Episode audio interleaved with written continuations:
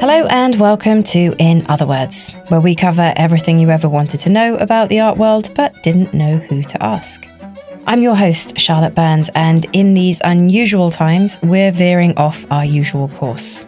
Collaboration as a vaccine against present and future troubles was something the critic Christian Viveros Fauné wrote in a recent In Other Words newsletter. Inspired by that, we wanted to take a look at what is happening in the art world right now, how people are working together to bolster the system and rethink its infrastructure.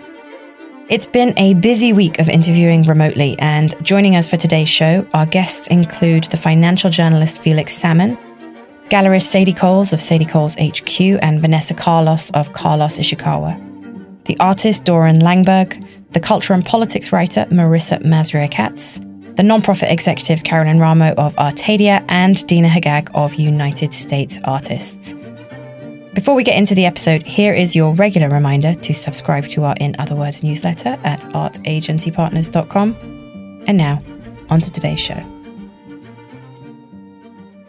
So, what we've seen is basically this huge global economy, as this incredibly complex machine that no one really understands, has ground to a halt. The gears have stopped moving, and the whole way the machine was designed was on forward momentum. When the gears stop, everything breaks. We have hundreds of millions of people around the world losing their jobs. We have people being unable to make debt payments, rent payments. We have entire economies just contracting. The Chinese economy shrank in the first quarter of this year, which it has never done since the Cultural Revolution in 1976. We're going to have the worst global recession probably of all time this year. That's Felix Salmon. He's an award winning writer, editor, podcaster, and the chief financial correspondent at Axios. This is an unprecedented economic shock. Don't just look at the stock market as an indication of what's happening to the economy.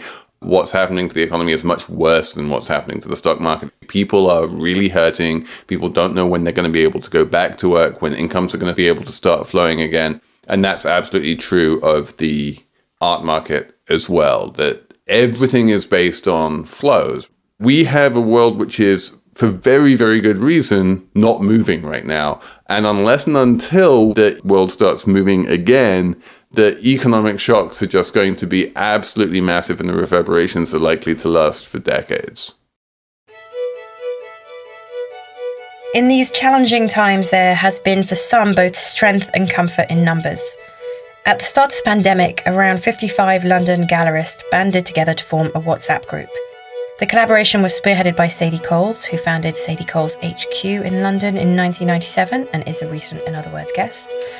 And Vanessa Carlos, who founded Carlos Ishikawa in 2011 and launched the gallery sharing initiative Condo in 2016.